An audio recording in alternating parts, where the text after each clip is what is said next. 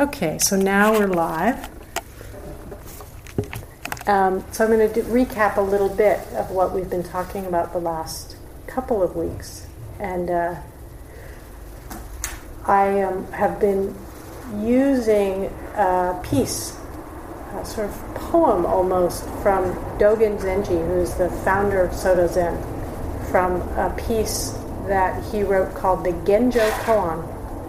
Some of you may know that in Zen practice, there is a practice of working with koans in meditation. And in some systems, there's actually a whole set of koan study questions that you go through with kind of passing and failing and so on. But in the Soto Zen tradition that I studied, it's described that there's only one koan, which is the koan of this moment. And the Genjo Koan, the title of the piece, means basically that. It's the koan of what's happening right now, the koan of what's arising in this moment. So, as part of that particular piece of writing that Dogen Zenji did, he has this beautiful line that really sums up and gives kind of an arc of our practice. And he says, To study the Buddha way to study Buddhism, to engage in this practice, is to study the self. To study the Buddha way is to study the self. Some of you may be aware that there is this idea of no self or non self, anatta, in Buddhist teaching. So, what would it mean to study the self? That's the beginning of the koan. And he goes on to say, to study the self and I should be clear, study is not about academic study. Nanda Bodhi was telling me she just came from a study retreat in which they were really digging into a kind of um, studying of suttas, but it doesn't mean cognitive kind of study. This is whole body, whole mind, whole practice, wholehearted study. It really is study as a way of full engagement with whatever it is in this case, what's happening right now. So, to study the Buddha way is to study the self. To study the self, to engage with the self in this wholehearted way, is to forget the self. And then the final line of the poem piece is to forget the self is to be intimate with all things. It's beautiful. So, my intention when I came back from a month of retreat was to kind of share some of my experience on the retreat by way of describing these three lines. But I've already given two talks and we haven't gotten past the first line. so, so um, you know, it's a whole arc of practice. We might stay here for a while studying the self. So, what I thought I would do is say a little bit about what I've said so far about studying the self, and then invite Anandabodhi to bring in her voice to talk about, uh, you know, another angle, another way of looking at what studying the self looks like. And she promised to help to begin to transition us from the first line to the second. For those of you who are like, really, we have to do the first one again. Um, so I've been talking about the last few weeks, sort of three aspects of the self, or what we might call selfing, the activity of the habitual sense of I, me, and mine. Has everybody got one of those? Right? We don't have to work hard to get that. It just naturally comes with being alive in a human body uh, that we have this weird thing called me that we take for real um, so studying it means looking really closely at this habitual, familiar sense of I, me, and mine, looking so closely that it begins to reveal itself in a variety of ways and eventually begin to disentangle, you might say. So I've been pointing to three aspects of selfing that I got very familiar with on my retreat which I described first as a sense of self which is based on our senses. So, a big part of who we take ourselves to be, our sense of I, me, mine, comes from our sensory experience of looking, of listening, of tasting, of touching, of what's the other one? smelling, thank you, the others, and thinking, right? So the mind in Buddhism is a sense door. So the idea is that any moment of experience is coming to us through one of those sense doors. We're seeing something, we're hearing something, we're smelling, we're tasting, we're touching, or thinking about. You know, having a thought, a feeling, a memory, a plan, a story, moment by moment. That's what's arising. And this sensory self is characterized by what I like to describe as our fundamental reactivity. Because our sensory experience, including the mind, is either pleasant or unpleasant. It has what we, what we call in Buddhism a vedana, a flavor of valence. And so, moment by moment, we're having a pleasant experience that we like and we want, and we try to grab and get more of. Or we're having an unpleasant experience which we don't like and push away and try to get rid of. And so, it creates this kind of constant reverberation in our mind, our heart, our body, and our experience because we're liking, not liking, not liking, not liking all the time. So you get to see that really clearly, right, as you start to pay attention. And you begin to feel the. Anybody was telling me this funny story about Bhikkhu Bodhi. Don't say it. Okay, she'll say it later.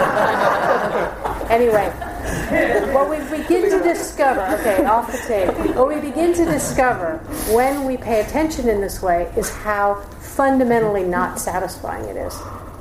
We will never get what we imagine to be the, the big prize, which is only pleasant experience and no unpleasant experience. So we are grasping for satisfaction in the wrong places. So that's one domain. The second selfing that I have talked about is what I call the narrator self. narrator self is the one, there's that voice in your head.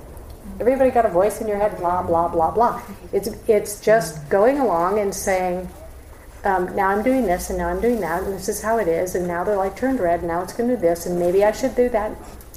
It's planning, it's scheming, it's remembering, it's worrying, it's doubting, it's like that and different flavors for different people. But it's remarkable, actually, if you start to check it out. Like how persistent, how constant, and most importantly, we believe it. We actually, we don't even know that it's happening, and it's just chattering away. And whatever it's saying, we are, without mindfulness, just believing it to be true. Mm-hmm. And I told this story, which is worth repeating, of while I was on retreat, walking down the hill and hearing my mind make a comment about a talk that someone had gave, given. It was a comparing comment. And I, I, I, was in the retreat deep enough that I, I, I watched my mind, I heard my mind make the comment, and I literally stopped in my tracks because I, I thought to myself, that's not true. Hmm. And it wasn't just not true the comment wasn't just not true about this, you know, the quality of the talk that had been given. It wasn't even true that I thought that. and I thought, where did that come from? And I, I realized at that moment that this kind of commentator is just re- imagining it's running the show, and if I don't pay attention, I just think it's true. And it's it's making stuff up, right? It's just like taking this vast, creative, dynamic reality and putting it in a little box with a label on it and going, this is how it is. So when we start to catch on to the narrator, we begin to see through it. Our life begins to become more alive. And finally, we have the subset of the narrator, of the commentator self, which is that I call the narrator self. No, I did flip them. The narrator self, the, the, commentator self, which is the same thing but with judgment. Mm-hmm. Everybody know that one. Mm-hmm. So not only am I am I putting labels on things, but I'm putting labels on them with an attached good bad, or I'm sort of blurring the like don't like into the what I'm naming, right? So, and then we, we not only believe and get boxed in, but we believe and now we become divisive. We become divided because we also believe what we think in terms of our opinions and our judgments and our points of view. I'm right, you're wrong, he's good, she's bad, whatever it is. Just take a look at politics and you'll see this everywhere. And we may see it in ourselves in gross or subtle ways, but it, this, that very same process that may start small escalates very quickly and becomes cause of enormous, enormous suffering in our world. So, uh, that's the premise that we talked about, and I've been encouraging people who've reported back to me a bit to um, start to notice for themselves without judging it, just with a sense of like, wow, this is my selfing activity, and to start to see how it plays out for you. Because the more you notice it, the less it's got you by the neck. The more you notice it, the less it's got you. You're creating a little space. So that in, and you can judge it if you want, but that doesn't help. That sort of closes the space. Mm-hmm. If you can notice it with this kind of, oh wow, like, huh, then you're creating space and it begins to loosen everything up in a way that feels very freeing for us. So I'm going to pause there and let you go.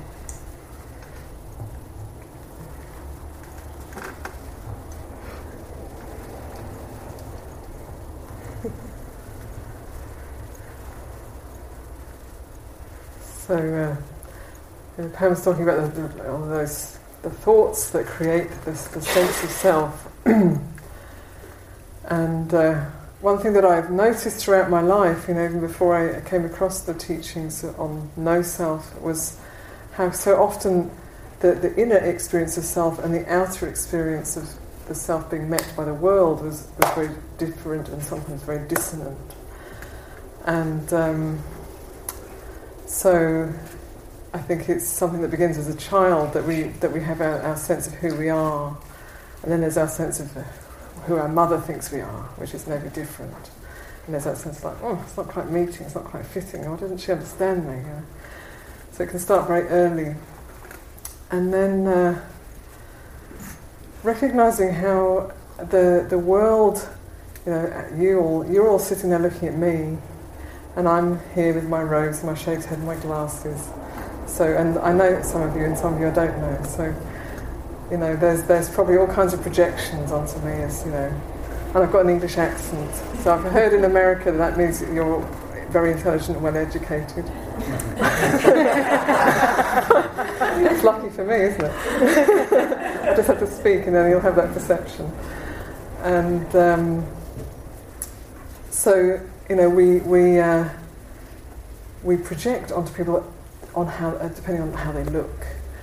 And uh, for myself, through my life, like when I was when I was uh, young, when I was about around sort of uh, early teens, I got very large, very big, and um, and that stayed for a few years. And and when I, when I was in school, people would be very mean, and especially boys, very mean, very derogatory because I was fat and they'd make all these kind of mean comments. And then uh, when I was uh, maybe 15, 16, I realised like I wanted, I wanted to get my life back. I wanted uh, sort of things were a little bit off the rails for me, and I wanted to get make a new start. And I did this kind of very intensive sponsored sponsored diet, sponsored slim. And lost a lot of weight, and then those same people who were who were really mean when I was large were suddenly very nice to me, very charming. And then I thought, I don't like this. You know? I'm the same inside. It doesn't matter what my body looks like. Same person inside. If you want to be mean to me when I'm large, be mean to me when I'm slim. If you want to be nice when I'm slim, be nice to me when I'm large. It's the same. And uh, so I noticed this kind of um, this bias based on my, my externals. And, uh, and inside I felt I'm the same person. And, uh, and then a little bit later on, and still actually had it quite recently, I would, I would get mistaken for a man. And uh, that was very interesting. So, uh, you know, when people thought I was a woman, they would relate to me one way, and when they thought I was a man, they would relate very differently. And that was so insightful. it's like, you know, it's kind of really nice to be a man. you treat me really well when you're a man. People are to me when I'm a man. But when I'm a woman, they treat me very differently. So it was, it was like, um, it just sort of happened that there was this um, maybe ambiguity. And I could see the, you know, the world would treat me different depending on, on how they perceived me to be. And uh, so four of us here in the room, Pam and myself, Carmen and Carol, we've just been, we still just come to the end of three days of quite intensive training, uh, undoing racism training. And, uh, you know, this is, this is, this is a complex, very complex, very deep issue. And uh, the odd and, and crazy thing is that it's based on how we look on the outside and an idea and a projection of what that means and, and, and a value judgment based on what that is. And, uh, you know, whole, well, it's very, very deep in, in, in American culture, in many cultures, also in British culture, but it's a little bit more hidden in British culture, but it's very clearly present as part of this culture. There's a, there's a, um, a normalization of, of racism in, in America. And so if, if you're white like me, you can be in the comfortable end of that, not have to think about it too much. And uh, you can maybe make, make uh, little efforts here and there to be a bit more conscious and then get on with your life and everything's okay. Uh, if you're black, you, you're probably every day, every time you leave the house, you're aware of it one, one, one gentleman was speaking about every time I leave the door, I leave my room, at my house in the morning, I step into the sense of unknown. I don't know what I'm going to meet because the world isn't a safe, necessarily a safe place if you have black skin. If you have white skin, it's also not sure, but it's much more likely that it's going to be safe. And then, there's, of course, there's all of the various shades between black and white. And and this is all based on on something so you know, skin. Skin. It's very thin. and it's a colouring of skin. It's kind of amazing, amazing that we can make so much from that. And uh, so, I also I'm a, I'm a Buddhist nun, and uh, when I was 20, I first heard about monks in, in Thailand. I didn't know that they were Buddhist monastics, and I'd been interested in Buddhism for about six years or so. And when I heard about Buddhist monastics, I, I just, within five minutes, I said, that's what I want to do. I want to be a Buddhist nun. and it was clear. It's like, that's it.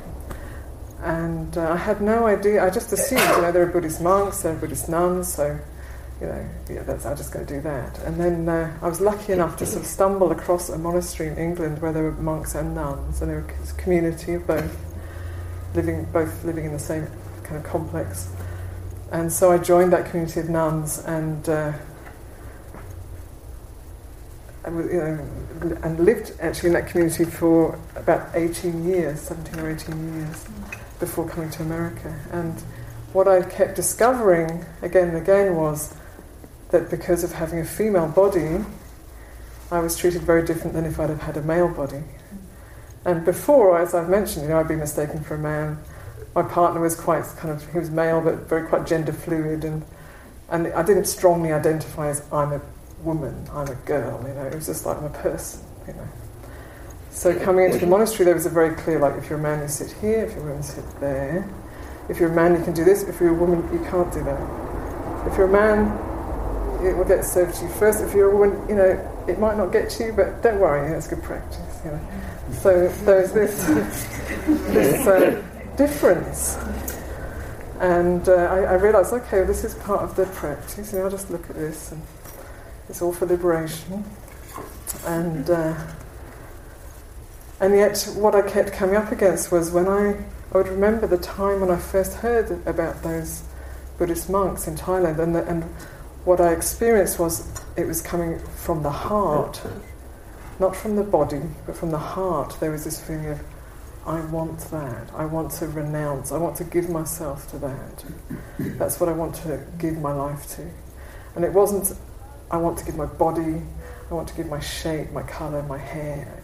That you did give me hair. But uh, I want to give my heart, my life force to this renunciant path. It was a calling. And I recognized when I went into the monastery that, you know, monks, there were many men my age, also similar age. Uh, I was in my early 20s when I joined, and there was quite a number of monks in their early and mid 20s who had the same calling and the same, exactly the same movement of the heart to, to enter the monastery. And, and so that's what we all did. We entered the monastery, and then I kept realizing, like, oh, uh, but I'm banging up against this because I'm a woman. And he can go through that door and I can't. And he can take that ordination and I can't. And he gets to, and I can't, you know, he gets to travel in Asian countries and Thailand, the, the kind of homeland of that lineage, and, and go on, go on uh, long walks in the forest and visit all these different teachers, and I can't because as a woman it, it's not going to work. So uh, this was very, you know, this was something like I kept looking at this. Or, you know, first of all, it, it's like feels wrong but this is the system. I mean, it, you know, I'm not going to, you know, maybe I can change it eventually, but it's like this. So it got me to really look at the the difference. You know, what is it that what is that heart's calling, and the and then the and then the exterior form that each of us have that we didn't really particularly choose. We've sort of got this one, you know. And what is that? What is that difference? And um,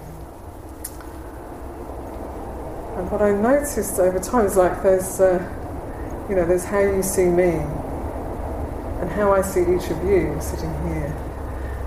But if I turn back and look here, if I turn my attention back and look here, what do I see? I don't see what you see. I don't see my face. I can see my glasses just about. I can see a little bit of the nose, but I can't see my face. I can see your faces. And as I see your faces, I realise there's this big space here that's a receptive space that's receiving all of you. And you might notice if you look back at your face, if you open your eyes and look back, you will probably see a big space which is receiving my face. Do you see? If you think about it, it doesn't work. You've got to mm-hmm. look. Have a go. You can point, point this way, and point that way. If you point that way, when I point that way, I see all of you. I see the 10,000 things. When I point this way, what do I see? I see my glasses. and behind my glasses, I see the space. The space that receives all. Do you see it? So, um, sometimes we can, sometimes we, the, all of the thinking, you know, all of the stories that Pam is talking about, they're so strong that we, that we talk ourselves into seeing a face here, seeing a person here, seeing a colour here, seeing a gender here, seeing an age here, all of that. And on, and on one level, that is, that is here, you know, the body is aging and so on. But if we really come step back, it's like taking a step back from the skin, a little bit further back there's the space of awareness that's receptive, it's colourless, it's ageless, it's shapeless, it's impersonal, it's present, and it's always here, it's always here. And we get, we get lost in the storyline and we get stuck in the, the image. And we get frustrated with the, you know, how the world is meeting us. And then and that's all going you know that's all part of reality of life and then we can step back into this place of open awareness which is receiving everything which is timeless. And that's a great a place of great power great power and great presence and freedom. And it's always here. Never leaves us. We just forget and we, we get lost in the story and we create ourselves again. I don't know if I'm making sense. So this is something we can't work it out by thinking. we can't think about it, we can only experience it directly. So to study the self is to forget the self. So it's not about forgetfulness, but it's about when we really look at, well, where is, you know, what is this self? Where is it? Where, where can I find it? Where is it located? Then we find ourselves dropping back into this space, which is receiving everything.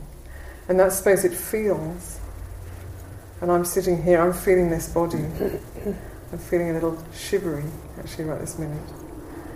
And I don't know what it's like to feel, to be in any of your bodies. You know, you're feeling your experience from your perspective. And that is unique.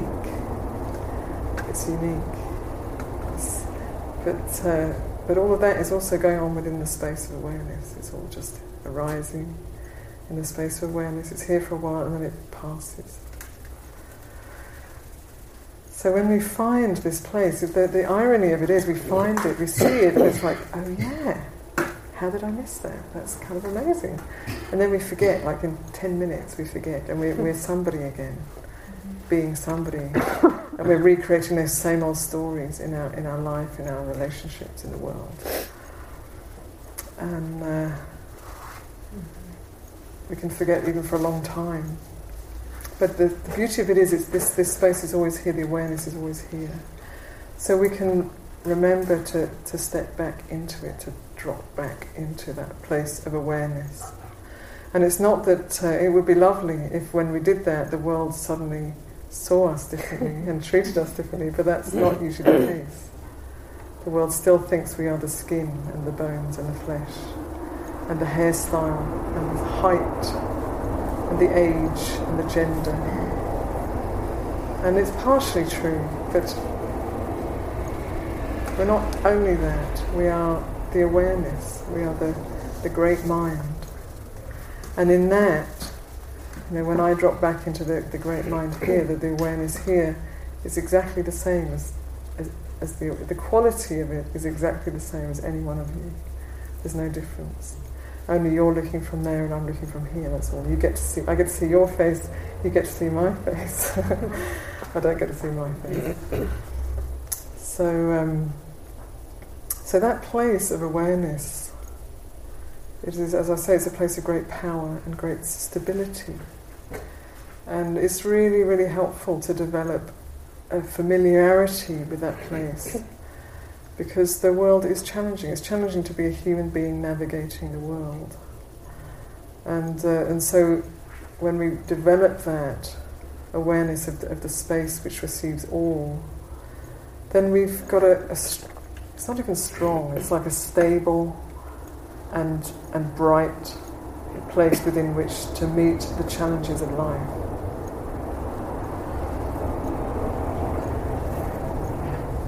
So, because of social structures, um, you know, some people will be, well, people are treated differently. This is what we've been looking at uh, over these three days.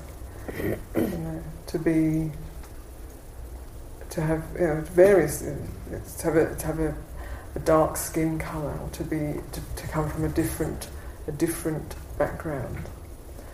Different meaning not white European in this culture is uh, you know you're met differently, and it's really important. So so we have this place of awareness to rest into all of us, regardless of any externals, and then it's really important that we don't think of that that discrepancy, that prejudice, and and uh, prejudice. As somebody else's issue. So if we're white, this is not somebody else's issue. If anything, it's, it's more our issue than, than anybody's. So I was, I'm very grateful to Ruth King, who'll be coming soon, because um, she, uh, she pointed out to me, because it was a small group of us meeting together, Ruth was one of them, and uh, we were talking about race. It was kind of impromptu, just came up as an issue. And uh, and we were talking about having a group of, of, of people to talk together about race and what it means to be, you know, racism and what that means and how that manifests and what we can do about it in our own hearts and minds and in the in the society. And so I was thinking, oh great, you know, I get together with a few different people, we'll have a mixed race group and we can talk about race. And, and Ruth said, and I'm always grateful to her for saying it, she said, no, the white people need to get together. Mm. The white people need to get together and talk about race because you've got a lot of work to do before you can come to the table. she was just very clear. And I didn't get that at first. I was like, I don't really want to meet with a group of white people. I want to meet with a mixed race group, you know. And then she was like, no, because the white people need to understand what we're doing to keep recreating this situation. And so uh, a small group of us formed to, to speak about this, and we would read a book on, on um, various different books. We read, Waking Up White and White Like Me, and a few others, and um, and then discuss, you know, together these white people discussing our blindness and our our clarity and and and what is going on in the society and why. And so I feel like, you know, after quite a long time now, it's been quite a long time we've been doing this, I'm beginning to have enough understanding, perhaps, if people welcome me, I'm beginning to have enough understanding to come to the table and to talk with people of colour about racism. After doing a lot of work, and I feel like I'm just starting to have enough understanding to be able to do that. So, so this space of awareness, which is always here and belongs to all of us the same, is is our place of freedom, and and this external is also really important because we can we can go to the ultimate and say, well, you know, it doesn't. None of it really matters. You know, I'm I'm colorblind, or you know, I don't I don't even believe in race. We're all it's all empty, or there's no self. We can go to these ultimate places which are on, when we're when we're really with them in a true way are true, not not colourblindness, but but no self and emptiness are true, but they're not an excuse for not meeting the the harm that is done in, in daily life through our ignorance. They're not an excuse for that. So I would like to pass on the legacy of Ruth King and say to everyone here who's white, get together and, and discuss and learn about racism in America and, and what you're part of it, you know, what each of our, each of our, not you, each of our part of that is. So that uh, there can be more consciousness and more sharing of the, the burden of, of this um, creation of, of this society. So one thing that, that became very clear at the end of the, these three days, just, just, just finished at five, one person who, who, was, who was working at Spirit Rock, a woman of colour, was saying, she just expressed how, how heavy it has been to hold the, the protection of, of other of, of white people. There's a sense of like we've got to protect white people from having to hold this this reality. It so touched me when she said that. It's like, oh my goodness, you know, this woman's been holding that so that we don't have to feel it. That's, that's not right. So we have to actively seek out what does it feel like? What does it feel like to be part of a racist culture? Because we, we are, as, as living in America. What is it like? I'm not even American, but I live here and I feel this is as much mine as anybody else's in this country. So what is it like? What does it feel like? What does it feel like to take on some of that burden that those that person's carrying or those people are carrying and take it on myself and feel the dukkha of it, you know? It's an act of compassion and of and of wisdom, really. So, uh, so I wanted to point out the, the, the place of awareness because that's the, that's the place where we can we, we have strength, but we don't have to defend ourselves. Where we're the same as everybody else. And then there's the the manifest, the sentient, the conventional experience, where we all hold different places, different places of privilege, different places of um, access and agency. And it's really important, for, especially for the white folks in the room, which is not, you know, it's, it's significant, but nice to see that it's not necessarily a complete majority. um, that we learn about it, that we educate ourselves about it, so that we're not unintentionally causing harm, which we will be doing if we don't, if we're not aware. It's kind of inevitable. So. sorry if that's a little bit of a lecture, but uh, I wanted to just convey that those, particularly those two places of you know the the experience the, experience of being in the world with this particular form, whichever whatever it may be, and the, the, the place of emptiness and presence that's always accessible. So I offer that tonight, and we have a few minutes for Q and A if anyone would like to share or ask anything. Very happy.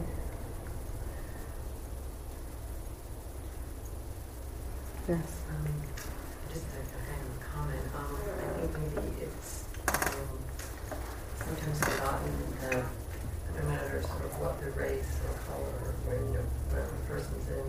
predominantly their own community that mm.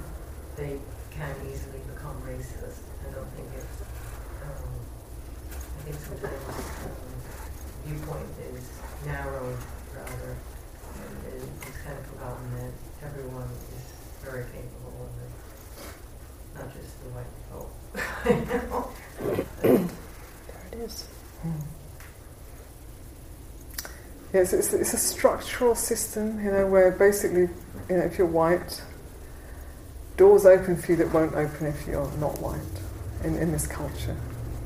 So it's not about, um, it's not about, it's not just about saying us and them and I'm better than them and, you know, but it's about a, a system, a, a systemic uh, setup of, of privilege and and a lack of privilege. And, and it's something that I, my eyes were opened to it in my community in, in England because that's, it took me a long time to really understand it, but that's really what, what was going on. There's a paradigm of there are people who have privilege and access and, and are the norm. The dominant culture, I think, is the usual term. And then there are the people who are not that for whatever reason. So for us, it was because we were women renunciants. If we were not renunciants, if we were lay women, we, we would have had much more. You know, that, that, that was a completely different story. You, know, you belong in, in, that respect, but as a, as a renunciant woman, no, you don't belong. There's not a proper place for you. We try and kind of squeeze you in there on the side, but don't get too comfortable. So it's a, it's a paradigm of, of dominance and subordination was the word Ruth used. And uh, that plays out, and it's and it's never the case. If you look carefully, it's never the case that that there's people of colour who are in that who are in that dominant position and, and white people in a subordinate position. I don't think you'll find that in this culture. So we're talking. We're not talking about individuals. we're not talking about um, you know a sense of us and them, but we're talking about privilege. We're talking about an uneven table, profoundly uneven, so that everything rolls to the same people again and again and again. And those other people keep it's not it's not getting there. Does that make sense? I think it can vary a, lot, a great deal on what environment you're coming from. Um, there are places in this country where that doesn't always exist, and in fact it could be the reverse. Could you tell me where they are? where they are? Yeah. yeah. Mm-hmm. Sounds like Brooklyn, for instance. Pardon? What did you say? Brooklyn. Brooklyn. Brooklyn. I haven't been to Brooklyn.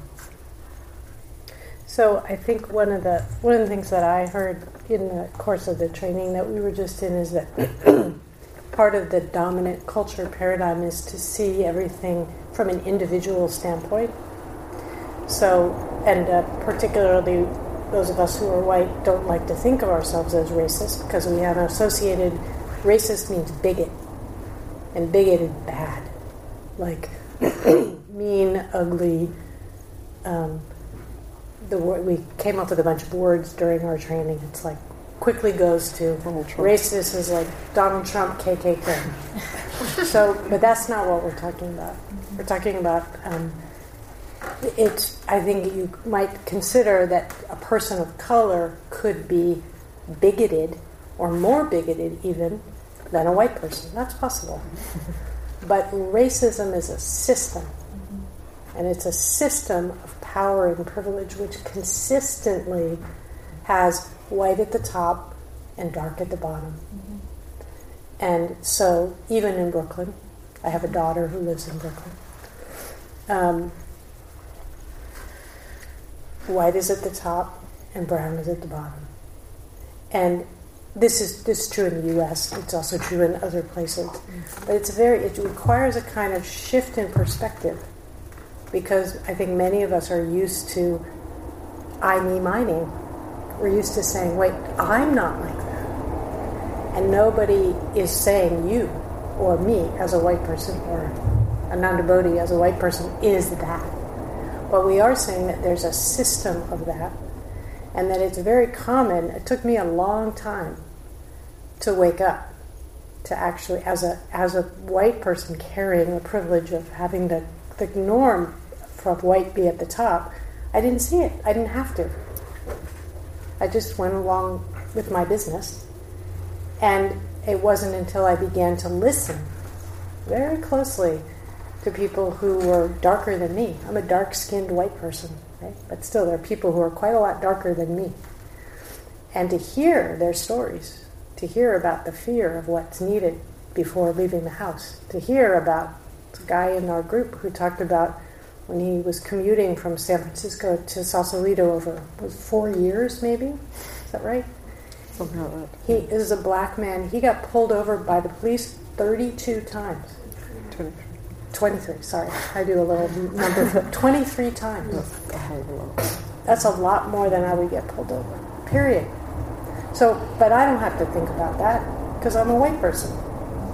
So it take it's a kind of educating ourselves. And there's a there's a I love the way that you presented it. But there, for me, there's something very right at the heart of the Dharma here, which is that waking up, having real insight, is being willing to see something from a completely different perspective.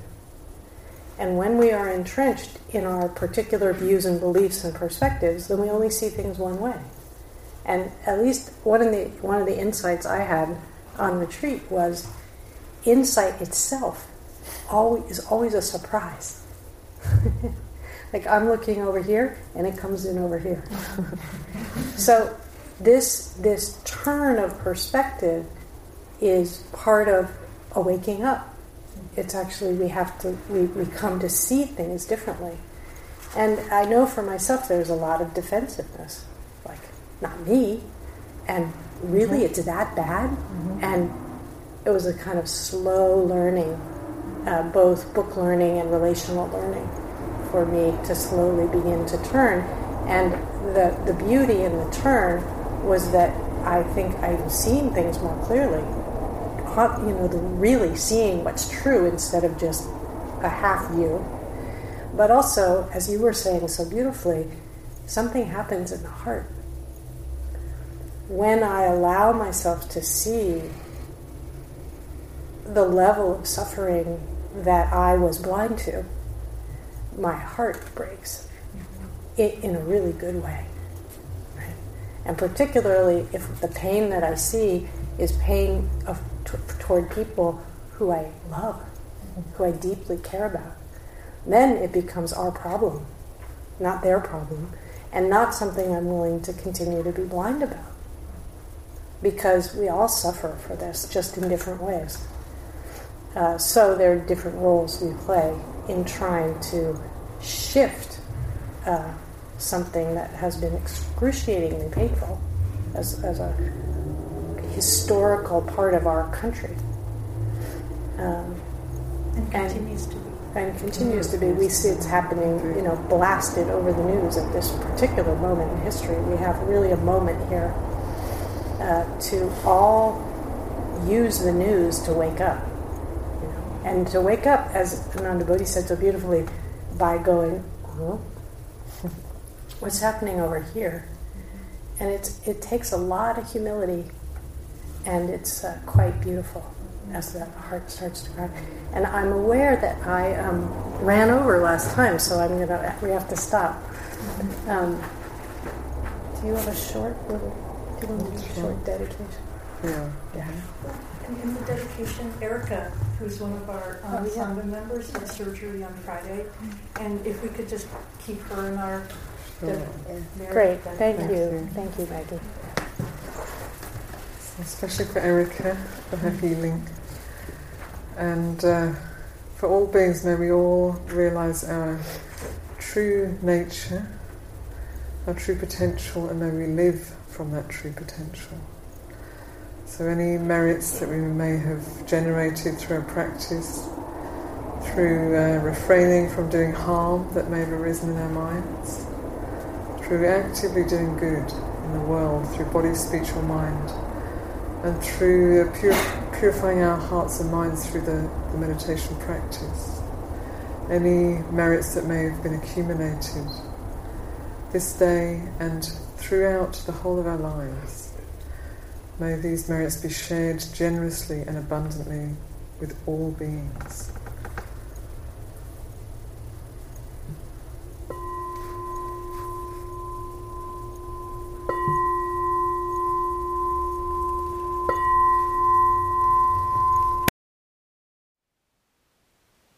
Thank you for listening. To learn how you can support the teachers and Dharma Seed, please visit dharmaseed.org slash donate.